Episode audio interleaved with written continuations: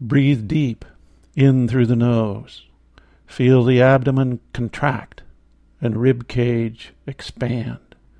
Then the shoulders draw back and settle just a bit. Hold the breath for a few moments and exhale. Feel the ground underfoot. The center of the body comes alive. The arms are extended to form a ball or circle. The fingers on one hand point to the fingers on the other hand. The shoulders are loose. All of these thoughts go through my mind as I start my daily ritual of Tai Chi. This is Retirement Talk. I'm Del Lowry. In a recent email to Retirement Talk, John from McLean, Virginia, wondered if I could talk a bit about Tai Chi. He exercises regularly, is close to retirement age, and feels a bit tense at his work. He wanted to know if I thought Tai Chi might be worked into a routine that might help him. I'm not an expert in the way of Tai Chi, but I do it every day, and I mean every day. I guess that tells you that I think very highly of it. My knowledge or opinions concerning this martial art have come from two teachers and from personal experiences. I studied with one teacher for perhaps 30 to 40 hours, and the second for perhaps 15 to 20. Most of my knowledge of Tai Chi has been gained from daily practice. The routine lasts for about 20 minutes and is performed within five minutes of when my feet hit the ground every morning. I follow a pattern of movements that I found beneficial each day. They rarely change, but they are never the same.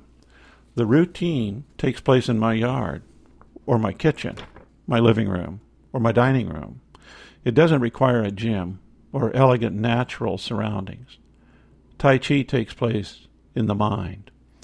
A beautiful or serene setting isn't necessary. From the outside, it would appear that the movements are identical day after day, but that would be a mistake. On the inside, they're different each and every day. And that is where Tai Chi is done, on the inside. It's in the body and mind, working as one. They sense each other. They're alert. They are intentional and united in their efforts for these 20 minutes. Focus is what it's all about.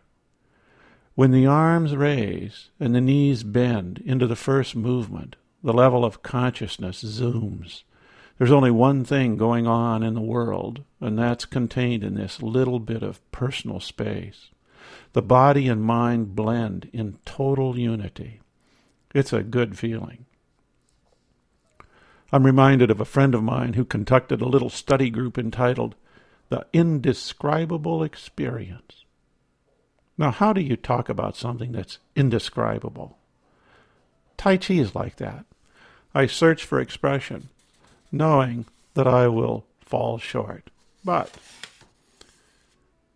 my first 10 minutes are spent in flexing, stretching, and balancing exercises that I do with a sense of Tai Chi, slow, steady, and focused.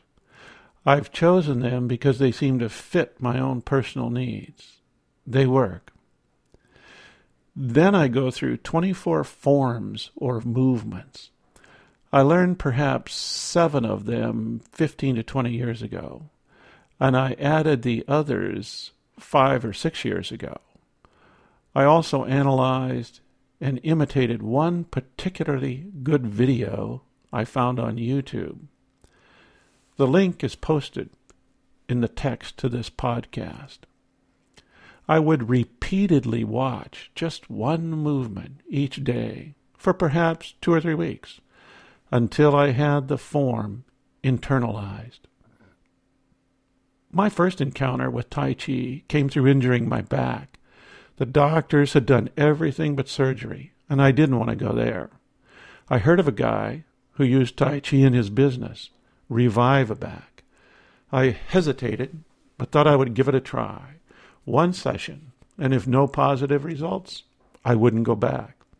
I've done Tai Chi every day since that first session. He believed in mirrors. I now have two in my house, full length mirrors. For much of the sessions, we would stand in front of a mirror and see what we were doing. We would feel certain movements and see what our body looked like as it changed with our willed effort. Small changes were made daily, and the body started to come alive. I found muscles that I never knew existed. He would coach me with, pull that in, or lift that up, or look at what you're doing with your body. One of his favorite lines was, We need to put a body under that head. My posture was terrible. Today, the mirror takes just a few seconds of my time, but I check it daily. I look for the line. I check posture. I almost want to say that posture is what it's all about. You want to become centered in a body that is aligned and balanced. I check this before and after each session. It serves as a visual reminder.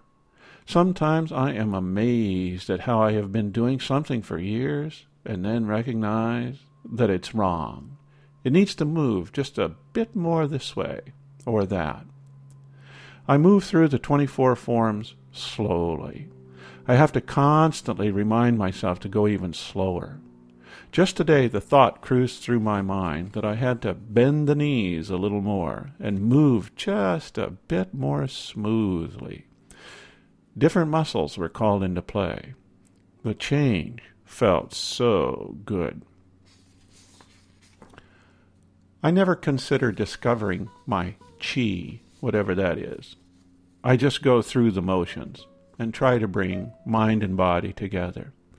It happens, and it really feels good. You are the one in charge of discovering and developing your own Tai Chi. If you just learn a few basic things and stay disciplined, you will discover your own way. All that's taught about Tai Chi came from people just like us who were trying to create a better way of life. You can learn to sense your body, discover what triggers to pull to enhance the experience, gain confidence with practice and time, and know what works for you. It takes time. Of course, we all have the time. It's just a matter of prioritizing. For me, Tai Chi is at the top of the list. That's why I do it first thing in the morning. I've missed work. I've missed lunch. And I've even missed a few nights of sleep. But I've never missed Tai Chi. This is Retirement Talk. If you have a question or comment, please contact Del at retirementtalk.org.